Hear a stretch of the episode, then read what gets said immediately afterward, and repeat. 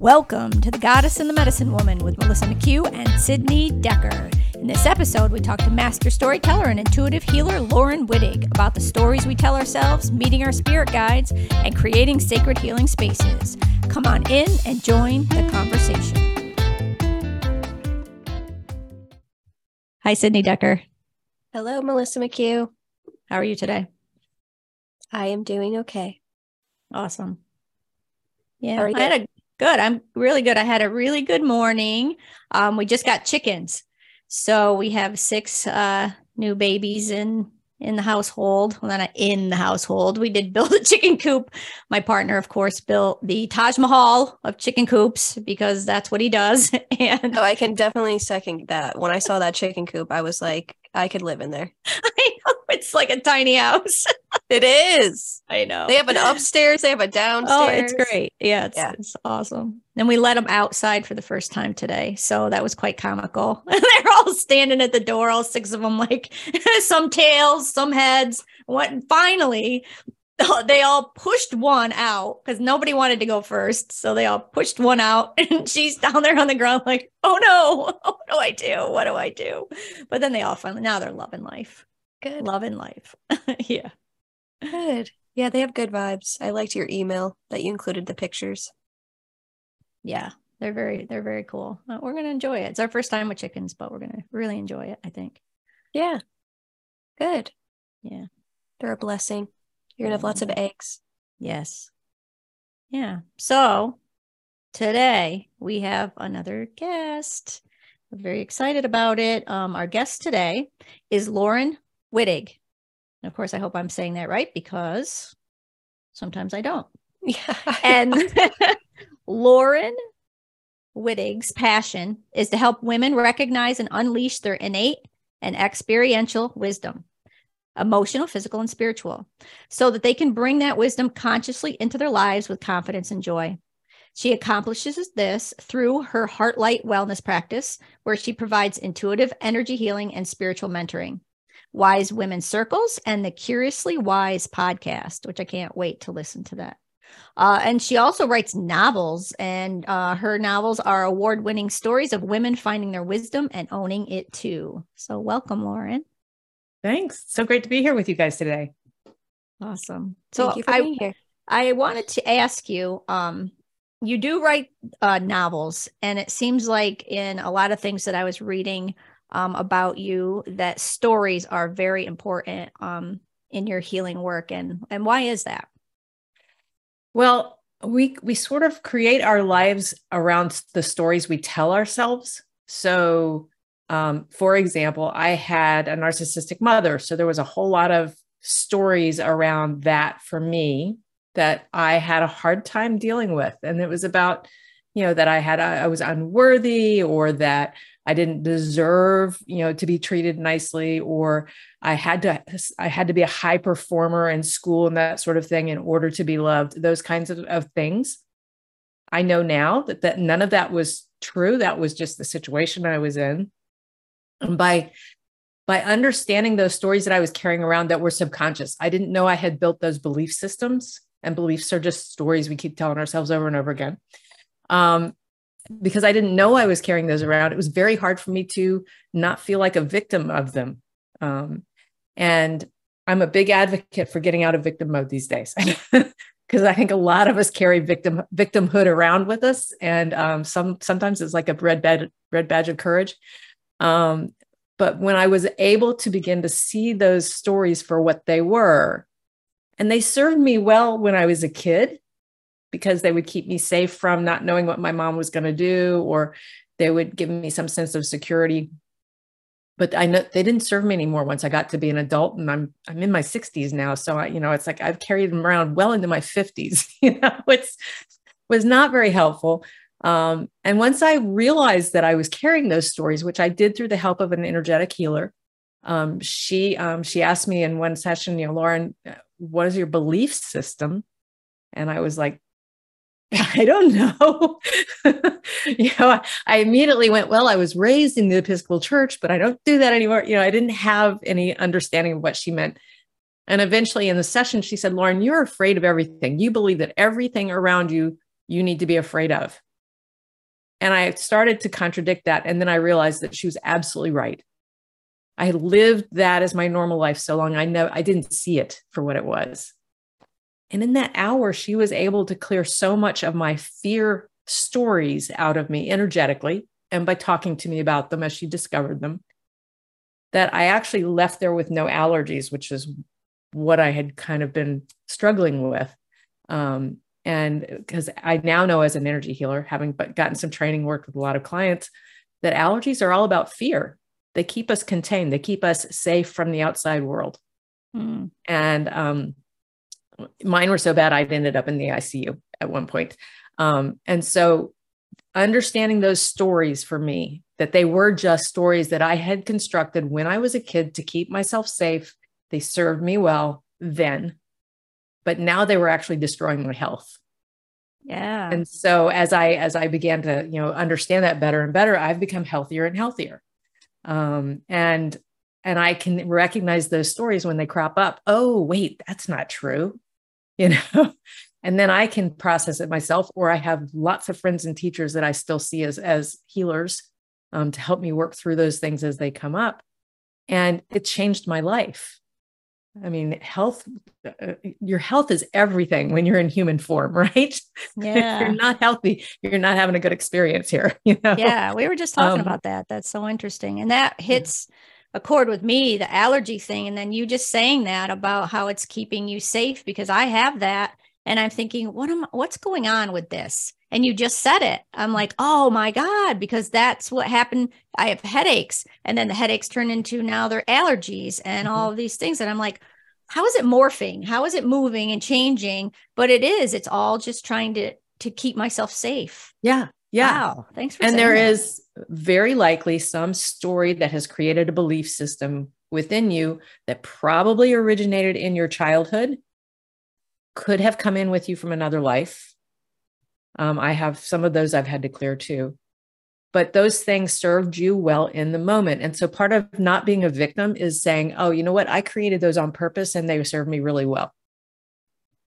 But now they're subconscious and I need to let that go because I'm a different person now. I'm in a different part of my life. I'm no longer at the mercy of my parents, you know, that sort of thing.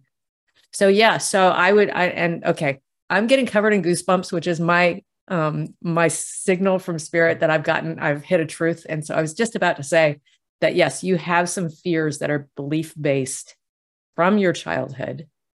And the, the cool thing is that all you have to really do is get curious. People like me can get curious in deeper ways because I get messages from your spirit guides or from, you know, your body. But you can say, so just what you were talking about. So why why is this happening? What is it that is how is this serving me? or how did it used to serve me but it doesn't anymore so you can actually do some of the detective work on your own yeah and um, it, you don't have to have a healer it can often be quicker because we have other tools at our at our um, beck and call. But um but you can do it yourself just getting curious. Yeah. Yeah, yeah. I love that. Yeah, I tell my clients that too always always be the investigator of mm-hmm. everything that's going on. Ask why you know write pros and cons list. Why is this happening? Why do i believe this? Is it true? All of those things. And yeah so i totally resonate with all of that. Well and the other piece that i would bring to that those questions that you're you, you just listed which are great is i work a lot with my spirit guides and i teach people how to communicate with their spirit guides and what i'll often do is i i like to journal um, I'm a writer, so I like words. Um, and I'll ask a question in my journal, and it's often on the, the computer. you know, it's not necessarily handwritten, but I'll ask a question. Um, you know, I'm having this problem. What's in this for me? Which is a very powerful question because it gets you out of victim mode instead of why is this happening to me? What's in this for me? And then I just let the words come out. And there's always something I need to understand about myself. Mm-hmm. You know, and and if I just let the words flow through me from my spirit guides, I it's it's another one that you can do for yourself. You can begin to, you know, really dig deeper and um, often you just have to do what I call bringing it up into the light. You know, once you can recognize it and go, I don't need that anymore, you know, then it's pretty easy to, to let it go. Mm-hmm. So And what was your first experience with meeting your own spirit guides? My very first one that I consciously was aware of, I will say, because I can look back in my life and see I've been guided beautifully in many, many ways and many, many times. But the first one consciously was I was in Montana with a couple of friends. One of them lived there, and another one and I had gone out to visit her. And she, we knew she was psychic. She could, like, she would say, No, you guys can't come that week. I don't know why, but there's something going on. It's going to interfere with the trip. So come the next week. You know, she had those kinds of insights. Um, and we were in the middle of playing with some um, some oracle cards. And I, I use the term play purposefully, but also that's kind of how I considered, oh, let's just play with cards. And in the midst of that, she started channeling Archangel Michael. She'd never done that before, but we had apparently opened ourselves up enough to the possibility that he was able to come through her. And over the weekend that we were there, he came like three times and gave us messages. And that was the first time I was consciously aware of receiving messages from spirit. That's powerful. Yeah, it was very powerful. Look, look at where I am now. You know? Yeah. Um, it, it totally opened my eyes to things that I didn't know were possible. So, um, yeah, yeah. And I trusted that friend enough to know I knew she wasn't making it up. You know, it was, it was not the same energy. It was not the same language that she would have used. So there was a lot of, um, of clues there that we were getting a legit message. Right. Yeah. And you were saying, because I have a similar way that I feel truth, which is the goosebumps. Mm-hmm. So when did you start to really notice that that was your way of this is truth? I didn't notice that till I started uh, learning how to be a, a, healer. And I started by practicing on friends and, and family, and then found some teachers. But I I started to learn that I to, I think made me tune into my own body a lot more. Mm-hmm. As I'm working with theirs, I, you know, I would be, I would be really much more tuned into my own. Um, and I began to see a pattern that when I hit something that was powerful, I, I would feel goosebumps. And I would just say, Oh, I just got the goosebumps. Um, and somebody, one of my clients said, No, Laurin, those aren't goosebumps, they're truth bumps. you know? I was like, Oh. And another friend said, No, they're spirit bumps. It's like, okay. Um, but I just started to notice the pattern. And that happens to be one of my gifts is, is to see patterns. Um, and I've been that way since I was a child. I love puzzles because you could see the patterns and things. So, um, so I just kind of recognizes that pat recognized that pattern that when we hit something really meaningful, I get goosebumps. Um, and my clients now know I go, oh, goosebumps. And they go, oh, that was a truth moment. So, um, and, and I've met a lot of people who get the same, the same experience, um, of, of goosebumps. Um, but other people have different, different things that is sort of that just a little, yep, you got that message. Mm-hmm. Yeah. That's like really powerful. That's why I wanted to ask, because I think whether we're healers or not, there's spirits always talking to us yes and ways that is coming through our synchronicities images our body whatever it is and i have started paying attention i used to get them all the time as a kid and then i just would like i shut it off for a while and then since i've been working in my own healing profession i get them all the time again too yeah, so it's just really cool that it's almost it's a good thing to have another person be like this is my way that I know. And I've had other healers say that too, because it's like, I think that there is a little bit of a, I don't know if generalization is a good word because it makes the spiritual journey generalized, but it's also good to know that there's a, when you're doing these things and you're making these changes, that there's certain things that you can look for, mm-hmm. feel yeah. into. You know what I mean by yes. that? Yeah, yeah, I do. I do. And it's, it's a lot of what I teach when I teach people to communicate with their guides um, is I, I, teach them a lot of tools that validate what they've yeah. gotten. And that's what that's for me the the goosebumps are and yeah I just got them again are are a validation it's so I can go okay I can stop searching I've got I found something that you know that we need to look at and, and work with um, yes yeah so um, one of the things I love to teach people um, to use is a pendulum because it's mm-hmm. so simple yeah and because it's just a yes or no, it's very easy to learn how to use it and yes or no answers. Um, And I find that my clients who who embrace that and start to really work with it will contact me and go, "Oh, I dealt with this because I was able to ha- ask questions to my guides and they said I should do this and I did that and fixed it, you know, that kind of stuff. So it's very empowering to get that validation.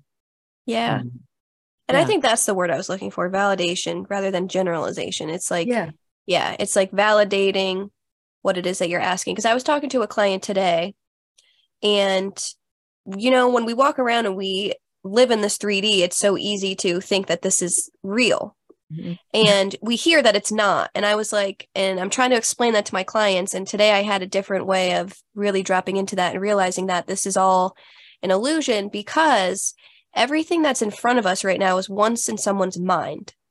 Mm-hmm. was once an idea in someone's mind. Mm-hmm. And so that way we're always, we are actually imaginary. Like, yes, it feels like we're physical, but we are actually imaginary because right now I'm talking to you but I'm having this thought, this thought, this thought. The thoughts that are coming through are the only ones that you could hear, but I'm having a whole experience here mm-hmm. that you are only hearing what's coming through my mouth. But there's like, I'm imagining an elephant, a, you, you know what I mean? Like, there's so much that's going on. Yeah. And that's how we're illusionary. It's not to say that, like, this is all fake, because I think that's where it can get in trouble certain ways, but everything starts as an idea Yes. And so I think there's so much power in what you were saying about like the stories because mm-hmm. our stories live in our imagination, but then they create this real life play. And the cool thing about stories is our brains are actually wired to learn from stories. Yeah. There's a book called uh, Wired for Story that I don't I don't seem to have a copy. I've looked for it recently, but I I wrote it. I bought it because it was a I was at a writers conference and somebody was giving the keynote and who had written this. But it was so fascinating that we tell ourselves stories all the time. It's mm-hmm. how we construct our life. It's how we understand our life. I am famous for my kids hated this. They would come in griping about somebody and go, "Well, just having a bad day," or "Well, maybe they they weren't feeling too good," or maybe this was going on. I could make up ten stories about why that person reacted that way and and my kids would just be no she's just me you know?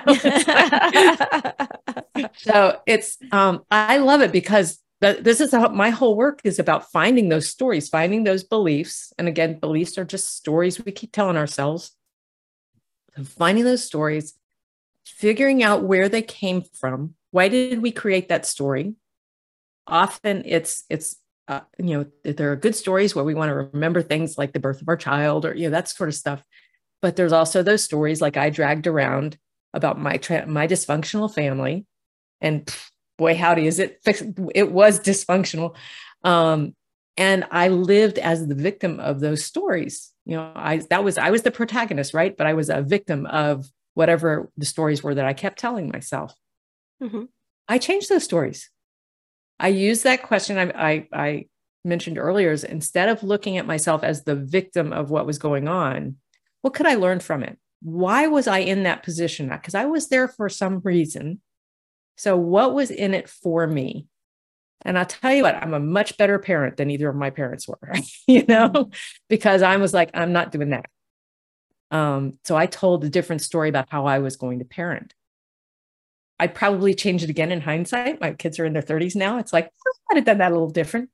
It's okay. It's, but it's, we live in a story. We can concoct a story every day about our day. Mm-hmm. You know, mm-hmm. we often will ask, How was your day? Well, tell me the mm-hmm. story of your day, is essentially what you're asking. Mm-hmm. And you can choose to focus on those things that were irritating, or you could choose to focus on those things that made you feel great or that made you laugh and, or, or that where you felt of service to somebody same story. It's just how are you going to frame it? Um, and it's so powerful because our brains are built to learn from those stories. Yeah. And we can yeah. tell ourselves the story we want to live, you know? Right.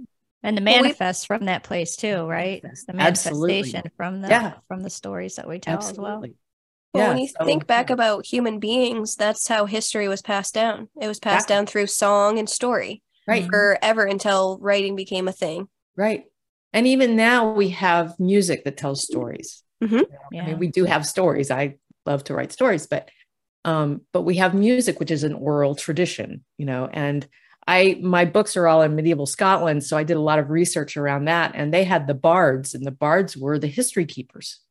They kept the Ah. genealogy, they kept the stories, they kept the history, and they would travel from place to place and sing sing songs and tell stories about what was going on, and they would create new stories and new songs as they, you know, were exposed to different things.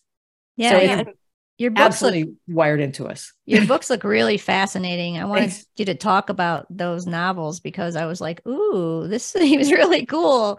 You have it's the uh, medieval romance and magical realism. yes, I mean, I'm like, I'm running out and buying some of these books because that looks so cool. And you said in Scotland is where they take yeah, place? in Scotland, I have family on both sides from Scotland, so I have deep roots in Scottish We do Highlands. too. We do too. Ireland and Scotland. Yeah. It's one of those one of those things where I just had a connection to it, you know, from the time I was little. So nice.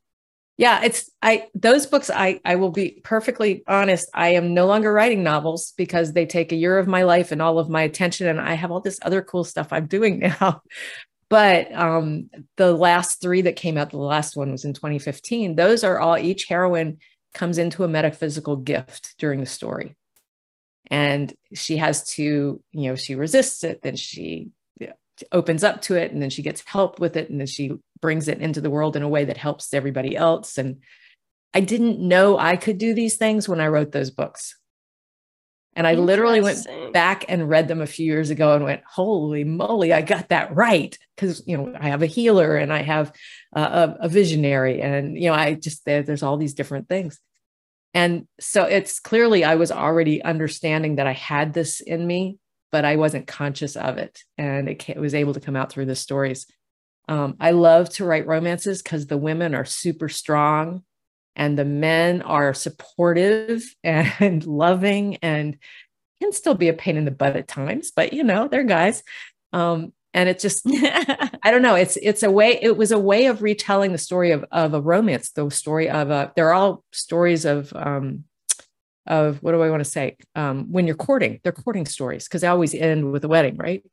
Mhm. And they were so they're a beautiful way. And I think the whole romance industry is this way, which is probably why it's so powerful, it's so strong. Um, it's rewriting the story of how we want to be in relationship with our partners right? And it's letting us try on a lot of different ways of doing that. And so I think that's why women have turned to romance so incredibly strongly since, well, I mean, Jane Eyre, hello, you know, Pride and Prejudice. But Yes. in my lifetime, it really took off in the 80s. Um, and it's been a powerhouse in the book industry ever since. So, yeah, more story stuff.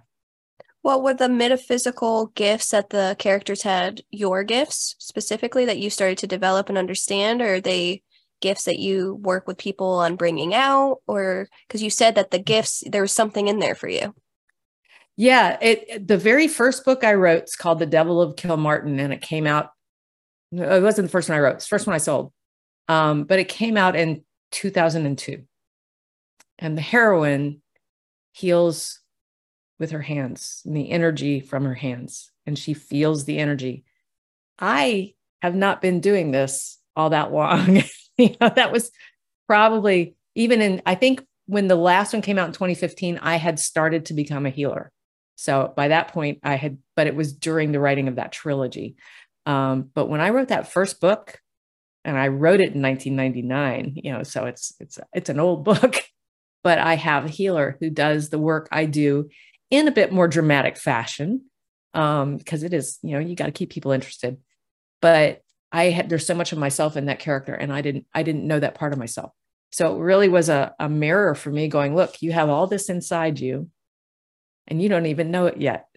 you know, it's kind of like those Easter eggs that they'll hide in, in games or, you know, Mm-hmm. it was, it was uh, fascinating to go back and read it later and go, oh my gosh, I all along I knew this and I didn't know I knew it. Yeah, Yeah. that's powerful. yeah, it's interesting. I think it's so cool how, um, as we're talking, I don't know if you've heard of the story or the book, um, Cassandra Speaks. I've heard of it. I have not read it. I don't think. yeah, it's called Cassandra Speaks and it's by Elizabeth Lesser. And I tell everyone about this book because it was very eye opening for me. And it was, what if women were the storytellers throughout history? So she goes in and she starts to really look at the stories of like Adam and Eve, Cassandra, the story of Mhm. Cassandra, where she had all this intuition and this knowledge, but no one believed her. You know, that was Mhm. like her Mhm. her uh, destruction part or her curse or whatever that is. And um, which a lot of women we tend to feel like there's stuff that comes to me all the time, and I would be like, I'm feeling this, and people are like, oh no you're not. And then something awful would happen and i'd be like why wouldn't they just listen? Mhm. um so i wanted to get your perspective on that because like we were just talking about stories. I feel like there's just so much in here for our listeners about story. This is what i work with my clients on too. It's like the stories that we're telling ourselves. Like i will work with a client and then we will start to break down their story. And then another part of their ego comes in through the back and it's like but this this then who would i be and how would i operate and who and it's like let's look at the stories throughout history that we are also very much a part of that we have no idea that we're a part of you know what I mean by that? Like, we are also connected to stories about how the matriarchy was, how the patriarchy is, how society is, how what it means to be an American, what it means to be in a different country. So, um, I only know the American because I live in America, so I couldn't say about. But there's there's certain stories about what it means to be in China or Japan and what that culture is op- like going to operate like and stuff. So I just wanted to see your thoughts on not just our individual stories, but how we are also part of a larger collective story and how to start to detach from that, if that makes sense. Okay. I love I love that question because it is something that is front and center in my mind these days. Um, I've recently started using the term practical spirituality. Um, got it from my spirit guides. Um, but it's about bringing this spirituality out into the world in a way that helps not only yourself but everybody around us, right? And so I, I also have an anthropology degree, cultural anthropology. So I love to talk culture. Culture is all a story. It's a story that's been layered on and layered on and layered on. We don't know what the root of it is. We could probably dig down, but who's got time for that these days? but I love the idea that we collectively can change the story we are telling about the world we live in. And if a lot of us can do that, create a, a more positive story, a more kind story, a more wise story, a more community based story for me is important because I don't, I think we're too fractured as a community these days. Mhm. If we can begin to tell those stories, we can change the world and we can do it fast. Yeah. And that I truly believe, yeah, there go the goosebumps again. Yeah. I truly believe that why, particularly why so many women are are awakening now. Um, I hate that people use woke in a pejorative way. I it's know, right? darn cool.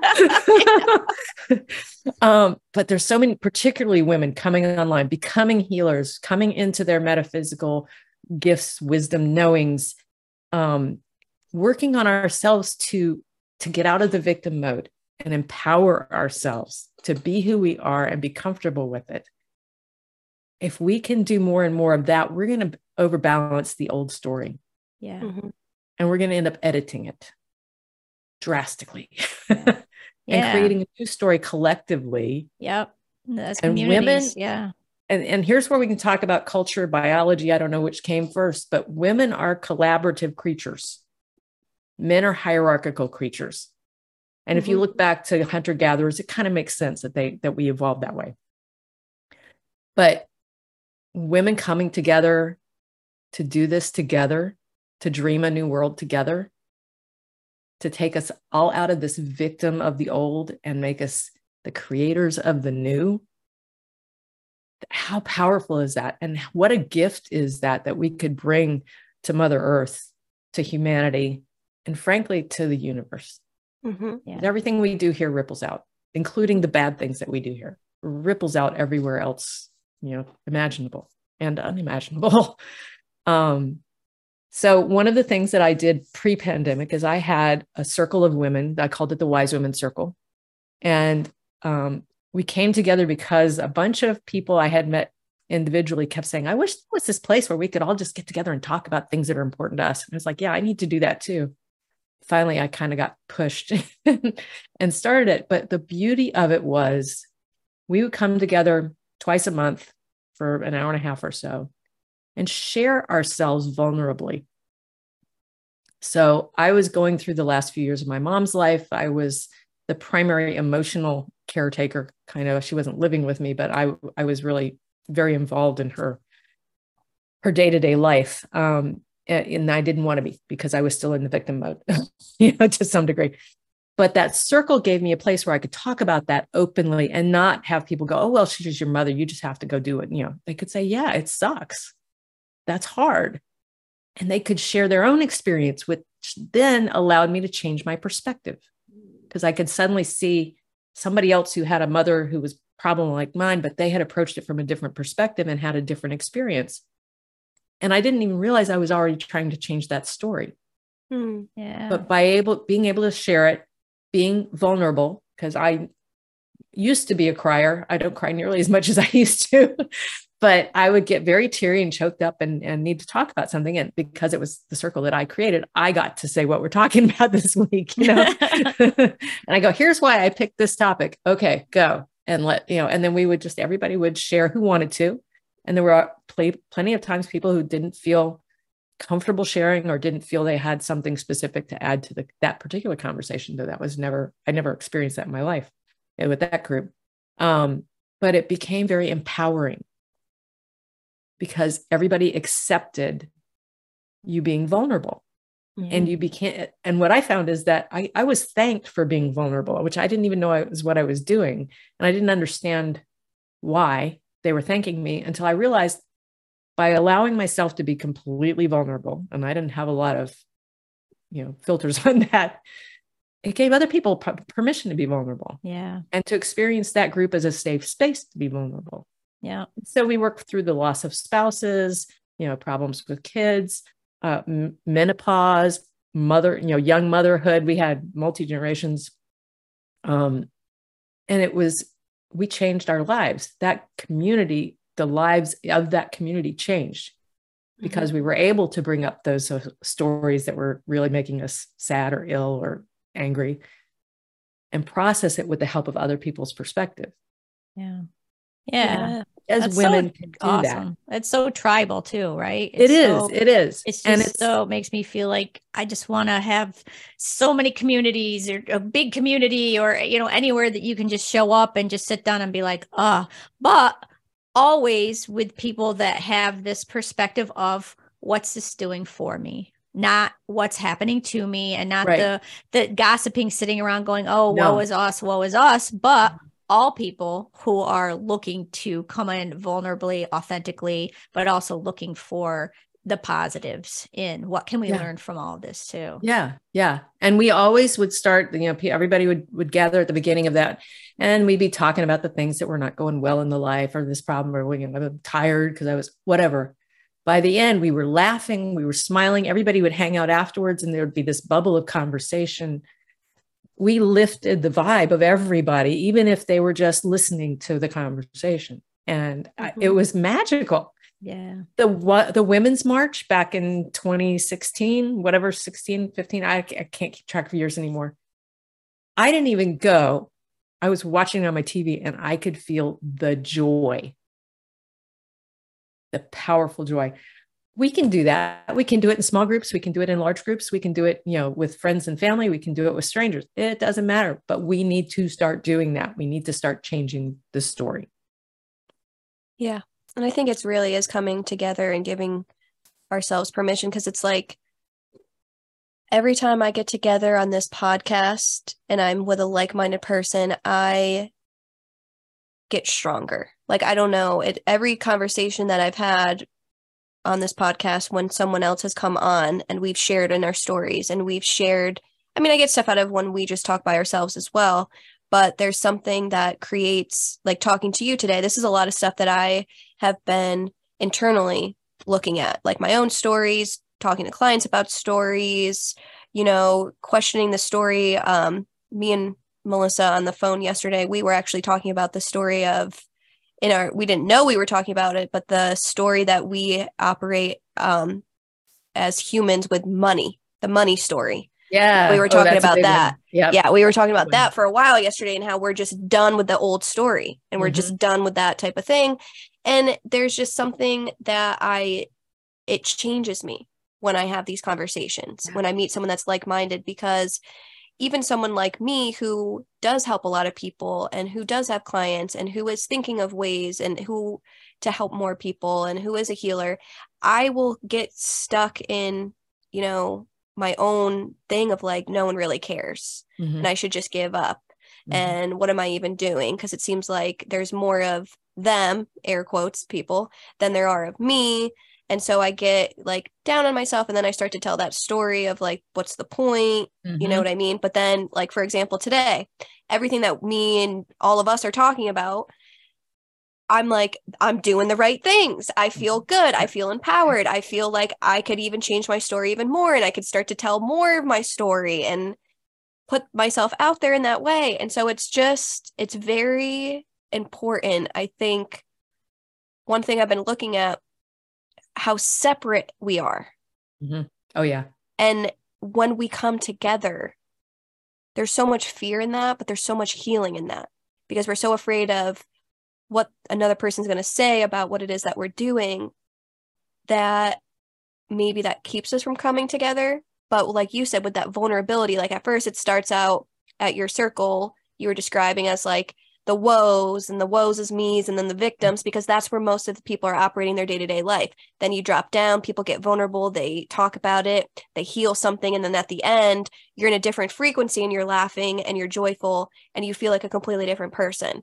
And there's just so much simplicity to all of this. Like we're trying to find a big complicated answer. Yeah. and i think it's literally just getting i think i said this to you the other day getting around a fire Mhm. just You and talking Yes. Yes. Exactly. Talking to each other honestly. yes You know, it's okay to not be happy. It's okay to be mad at your parents. It's okay to, you know, whatever. to be human. To be, it's we're here to have a human experience. yeah. Crap's gonna happen. Yeah. know? yeah and i But- think more people need to know that Yeah, they do. I do too. I do too. Yeah, no, it's it's um this these podcasts I've I've been doing mine for about a year now and I love it because I get to have these kinds of conversations. yeah And I always learn something. I always feel like I've met a kindred spirit, which I do again today. yeah And and it it is another kind of gathering to talk about things that maybe are not the easiest things to talk about yep for those of us who have been doing this for a while it's a little exposing to get on something like this and and speak honestly and it's a Mhm. it's a deal i have with myself that i'm gonna i'm gonna be completely myself when i'm on my podcast or anybody else's. I'm not gonna parse my words carefully. I'm not i'm just gonna say what i believe and what i experienced. And how big of a gift is that that you give to anybody who listens to this podcast? And every time you come on they they experience this honesty.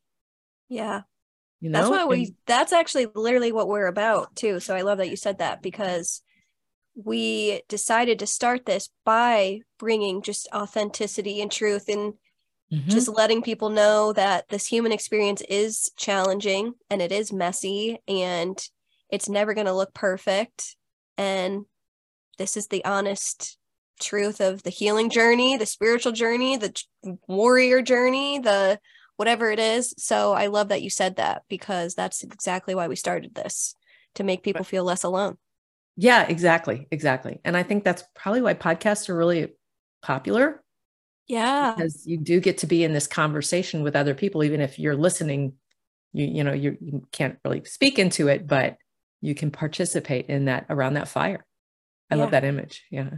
Yeah, that's I've just been seeing this ginormous fire and I can't remember where it was or what it someone had said there's something and I think this was like weeks ago or maybe months ago where when you gather around a fire, human beings when they gather cuz this has been for centuries, Mhm. for eons we've been gathering around fire. You don't hurt each other.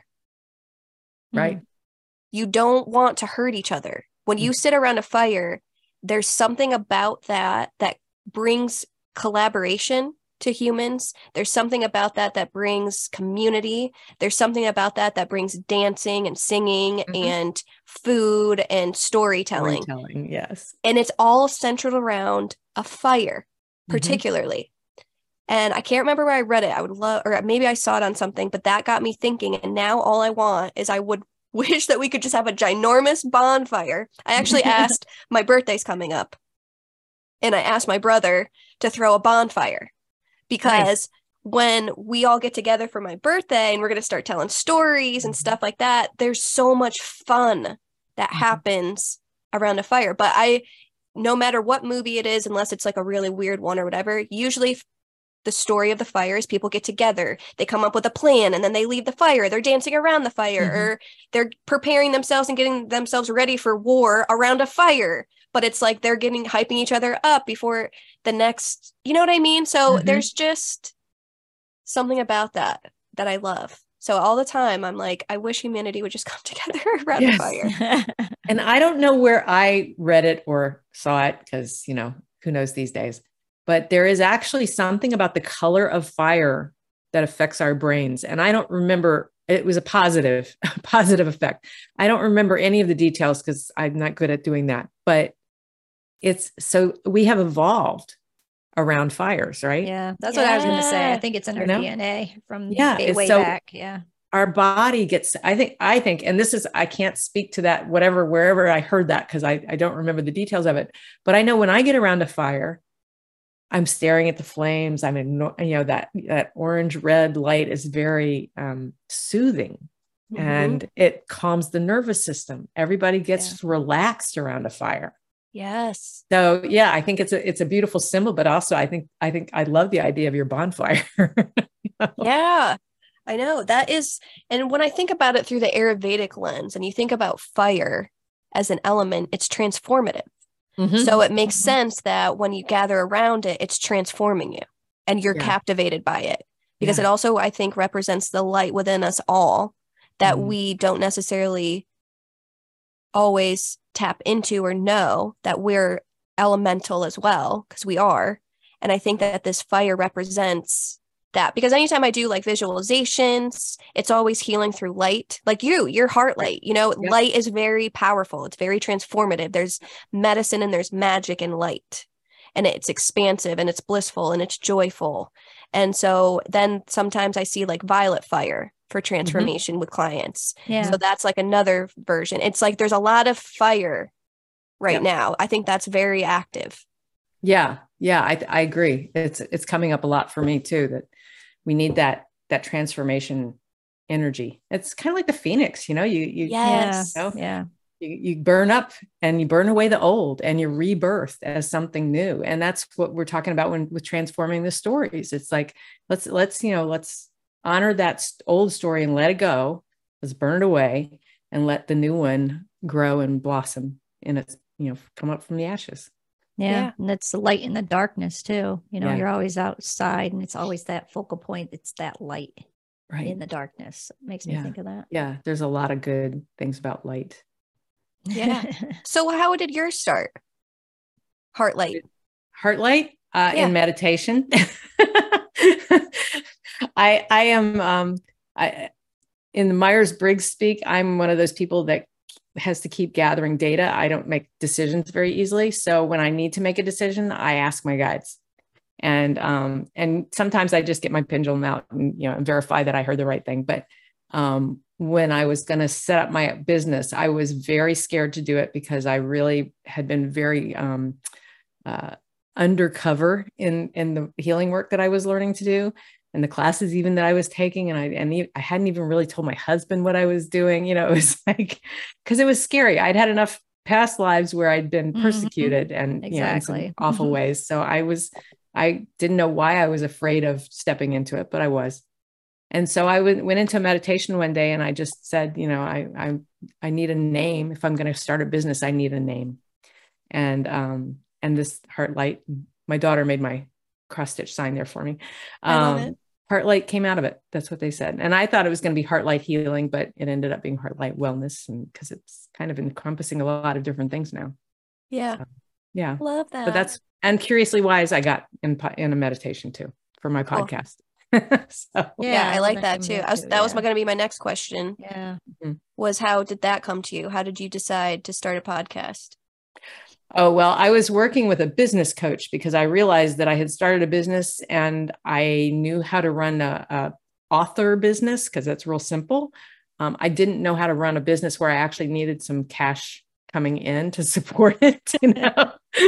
so I was working with a coach, and she had um, during the pandemic discovered being a guest on a podcast was a good way to find clients for her business. Hmm. So she was she uh, started up a a beta class, you know, while I was just getting done with my coaching with her. And she said, you know, come on in, you can take it for cheap. And I was like, okay. You know, I trusted her. And um, and she was teaching us how to be a guest on a podcast. And I think all of us, I think there were six of us in the class at the time, said, but what if we wanted to create our own podcast? I wanted to be able to invite people who I wanted to talk to instead of just asking people, could I be on yours, which is great fun and a lot less work, by the way. Oh yeah. but I wanted to be able to have really good conversations with anybody I wanted to. And, you know, and, and I have yet to meet somebody who, when I said, would you like to be on my podcast? They go, go no, you know? Yeah. So I was missing the, the um, conversation part of the Wise Women Circle because it didn't translate to Zoom. Mhm. Um, I think I could do that now, but not at the time. And um, and I thought, well, if I can go on other people's and have this great conversation, I could do it myself. And she was able to give me, she had her own, the coach had her own show as well. So she was able to give us, you know, sort of the basics of getting started, like get a decent mic, you know, um, and a system. She's great at systems. So she gave me a system and um, and Trello is my project management board. She said, get Trello, I'll send you the template. You know, she made it really easy. And I just started, I don't know, I got hooked into all these networks where people would, you know, were coming who wanted to be on podcasts. I have finished recording 2024 already or 2023 already. Mm, Um, you know, it's because I had so many people said, Yes, I'd love to be on your podcast. So, yeah. so now I'm kind of thinking, well, I'd like to maybe bring it out twice a week, but I can't, I can't do that yet. I don't have time That's a to do that. lot. Yeah. That's a lot to do. How So, long have you been doing the podcast for? um, April was one year. So Okay. just just one year. Uh, and it's I I love it. I love having conversations like this. It just lights me up. And I learn so much and I feel like I'm able to share my my wisdom in ways that I don't always get to share it in other ways. So um Yeah, you have some really cool topics too. Because I was just looking, because I always go on people before we too. talk. yeah, their website and different things, and Uh-huh. yeah, there's a lot of really good topics, and I think that it's really cool that it's woman focused yeah.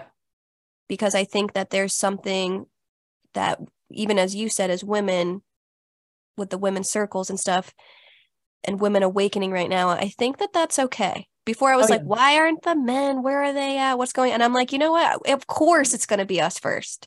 And I'm not saying that in an egoic way. It just makes a lot of sense. Yeah. It has to be us. I've started to ex- before it was like because we have this whole story, right?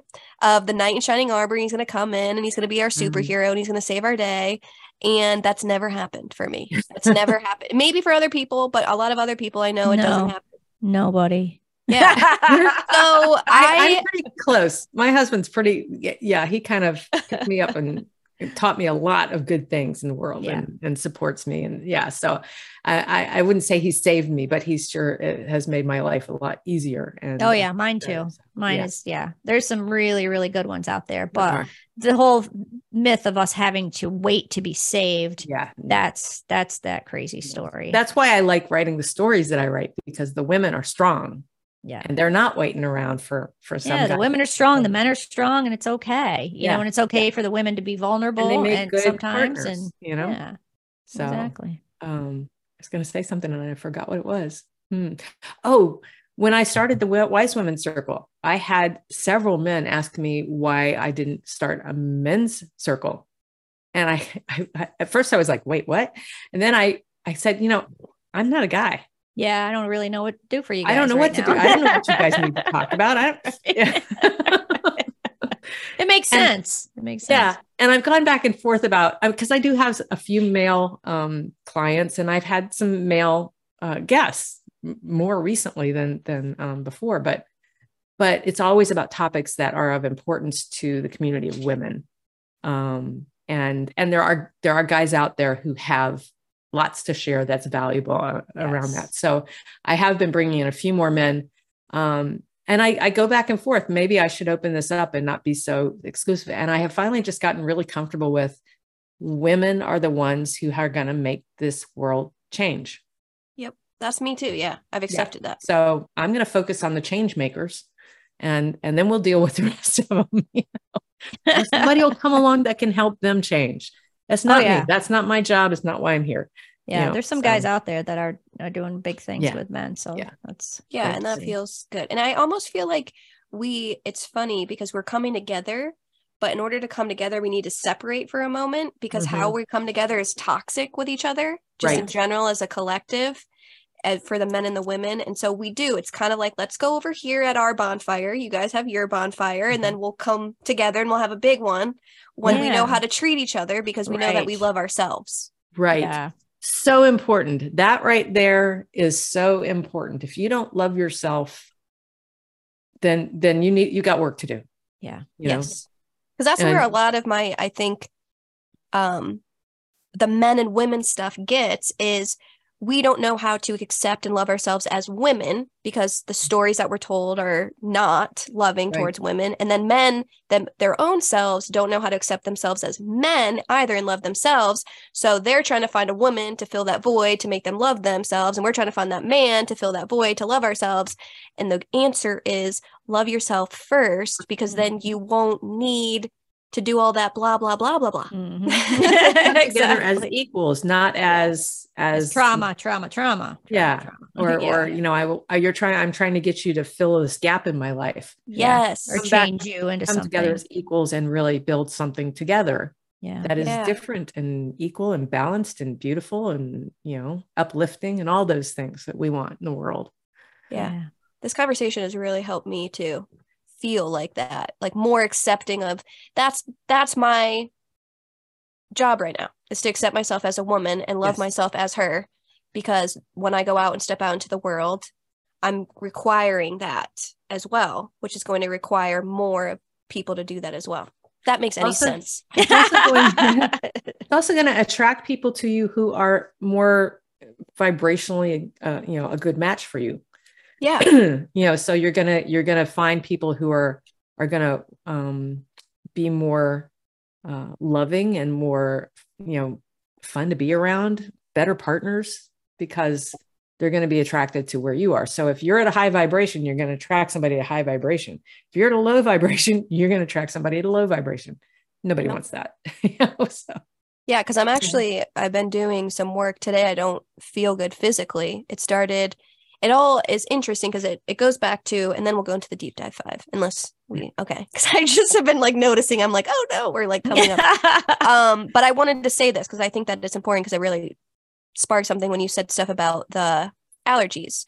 So I um didn't always have the best story that I told myself about my male concept. You know, my story about men is they hurt you, they abandon you, they leave you, they blah, blah, blah, blah, blah, all that not so great stuff. And so actively, I've started to realize that if I do want and I'm getting ready to create something in my life that I'm going to want a partner. And I have this terror for men because my story has been they're going to hurt me. You know, eventually I'll give them everything and then they destroy me. Like that's the story. So it's yeah, like, that's a bad one yeah, that's a bad one, right? It's not fun. Um, but that's what I was doing for a while, and I noticed that pattern. And so I've been actively creating a new self concept. And for the first time, I wrote or I talked it out to myself in a voice memo of like, because I hear if you hear it in your own voice and you write it and you start to integrate it in your own energy. Um, I've done that with other things that have definitely helped. I've just never done it about this. But my guides the other day told me, okay, it's time to write a new story about your male concept and you need to hear it. So I wrote it out and then I recorded it and then I started listening to it and I did it in a meditation. I just started to integrate that by listening to my own voice. The next day, I got so sick. Like I Mm. was sick physically, like my digestive system, like it was just, and I'm not usually sick. So even my mom was like, what's going on? Cause like I, I, my family and everyone knows I, I really rarely ever get sick. So, but I just kept hearing, I'm like, why am I sick? Did I eat something? I just kept hearing it's a purge. It's a purge. Mhm. So today I am actually I have to I made an appointment later on because my right side on my low back, which is sacral and root chakra, um, is in such pain that it feels like liquid acid is being poured down my right leg. And then it feels like I could be I had this issue a few years ago, actually probably like 10 years ago. And during that time I was actually going through a lot of turmoil with my relationship stories and that type of thing too. So, long story short, sorry, I believe that by me changing the story of my male concept, it's requiring actual physical energy in myself to shift. And I'm starting to release that anger and that fear. And Yeah. it's centralized on my right side, which is the right side is your masculine side of your body. So it's all making sense. And it's so interesting how everything is just way more interconnected. Cause I'm like, what's going on with my back? It has everything to do with this male concept thing that I'm trying to change. Yes. Well, and the back is also the subconscious energy. Mm. So there's stuff there that you have triggered the release of that you may not even be consciously aware of. And it sounds like it's a lot more than you thought it was. Yep. You know, but yes, you're just doing a purge. The body is usually, I tell my clients, you know, one to three days after we have a session, you you will probably eventually, you know, by the end of the three days, you'll feel different physically. Sometimes it's right away, but but sometimes it can take three days or more. Um, Yeah. And so you you are purging. That's absolutely what you're doing. That energy of holding on to all of that story is leaving your body, and your body is having trouble getting it rid getting rid of it fast enough. Yeah. So Yeah. That makes so much Yeah. sense. So that's just really cool. Epsom salt baths that helps move everything quickly. Yep, I know got it it, does, and. I keep forgetting to do those, and Yeah. it's so important. It's Yeah. so important. So that would be I would that if you were my client, I'd say go take an Epsom salt bath, put a little lavender in it for you know yes. for good measure. Yeah. So Yeah. um, yeah. Super cool. So that's that's also just for the listeners too. You know, sometimes a physical ailment is also just a release of an emotional, deeper thing that you don't need to panic about. I do know that I need to get adjusted because I also I was told that, you know, go get this adjustment to help release it. So listen to yourself, but also know too that sometimes it doesn't have to be the world is ending, I'm sick because I could have gone there, but I've just been telling myself it's a purge. So Yeah. thank you for Yeah. that. It's it's kind of a detox, you know? Yeah. And it's powerful when you change your stories. This is what it, this is really Yeah. going to your work. It will create these physical releases just Yes. by me changing a concept in myself. It's just Right. so amazing. yeah. So thank you for this. Yeah. Well, thanks for sharing that story. That's a great that's a great example. Yeah. Uh, yeah. All right, ladies, it's time for the deep dive five. I'm Mm. going to ask you five questions and just whatever comes up. They can be long answers, short answers, whatever, whatever you want. Uh, number one, how do you define spirituality? Oh, that's a good one. Um, for me, it is the hmm. it's going to be a longer one. For me, it's a feeling. It's a it's a feeling of connection to something bigger than myself. And I have an aunt who I was just visiting, my favorite aunt, and she has studied Christianity, all kinds of things. Um, eh, she she has you know studied um, uh, Judaism. She's I don't know. She's studied multiple religions. She goes to church regularly, and she and I have these conversations because I don't use the word. I don't go to church. I don't use the word pray, although you know I do. I just don't use it in that term. I mean, I do the act of prayer. I just don't ca- use the word. So for me, a lot of times when I'm trying to describe it to people, it's that thing that you go to church to to feel without the trappings of the church, without the Mm. structure, the system of the church. So it's the real energy of it. It's the it's that feeling of being more than just yourself. I love There we go. that. That wasn't too long. Yeah, that was a good one. Yeah. Good was cool. What is your favorite self care and healing activity or practice? My favorite one is to get out in the woods and walk. and I happen to live in southeastern Virginia where we have beautiful woods and um, and and our county has parks that they so you it's easy to go walk in the woods here. I can literally walk out my back door and be in the woods at the back of my lot. So um, that's my church. That's what I call my church. And um, when I was going through the, my mom's end of life and I was just a wreck a lot of the times, uh, the only thing I could do to calm myself down was to get out in the woods and sometimes literally go just lean my back against a tree and ask it to hug me. And um, I, I, talk to trees all the time. So yeah, yeah. that's that's my favorite self care. I have a lot of other ones, but that's my favorite one. Nice. What do you feel is the most vital emotion that we must express in order to heal and feel well? Forgiveness. And forgiveness for me was a hard one because I liked being the victim of everything around me. And I didn't think that others deserved forgiveness if they had harmed me. But when I got to the place where I could forgive, I not only forgave the other person, my mother in this case is the one I'm thinking of, um, I forgave myself for holding on to that story for so long and changed my life in an instant, changed my relationship with my mother in an instant. The last few weeks of her life, it took it took me that long to get to that place. Um, she was a softer person. She was able to tell me she was proud of me, things she'd never been able to do with me. I didn't change her, I changed me, but she reacted to it. Yeah. So I think forgiveness is a really hard one for us humans. Um, but I think it's the most powerful thing you can do. Yeah. Powerful emotion. Yeah. What makes you laugh or brings you joy? My husband makes me laugh a lot. Um, and I have a little mini schnauzer who makes me laugh all the time and and just is joy. She's very snuggly and she brings a lot of joy to my life. We got her during the pandemic too. So um, yeah. And what's your heart's greatest wish? Oh, that's a big one. My heart's greatest wish is that we all live in peace and harmony. And that sounds very la la, but I mean it really i really would like for the world to be a peaceful place and for us all to be in harmony with each other doesn't mean we have to be like each other we don't even have to like each other necessarily but at least we can agree that we're all here to have you know an experience together and and to do it with yeah with some grace yeah yeah. Beautiful. Well, thank you so much for coming on. And our listeners can find you. Um, it says you can uh, sign up for your newsletter and you also receive a free PDF download, uh, Laurin's top three ways to communicate with your guides. Ooh, mm-hmm. it's uh, heartlightjoy.com.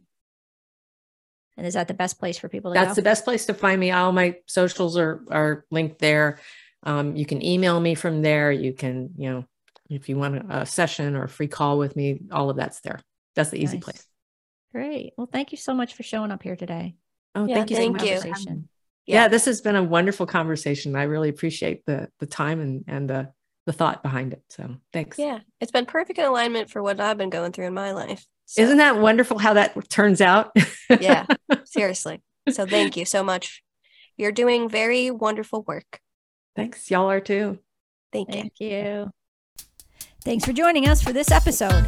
If you would like to connect with Laurin and get her free newsletter and PDF download of her top three ways to communicate with your guides, go to heartlightjoy.com. The link is in the show notes. Thanks again, and we will see you next time.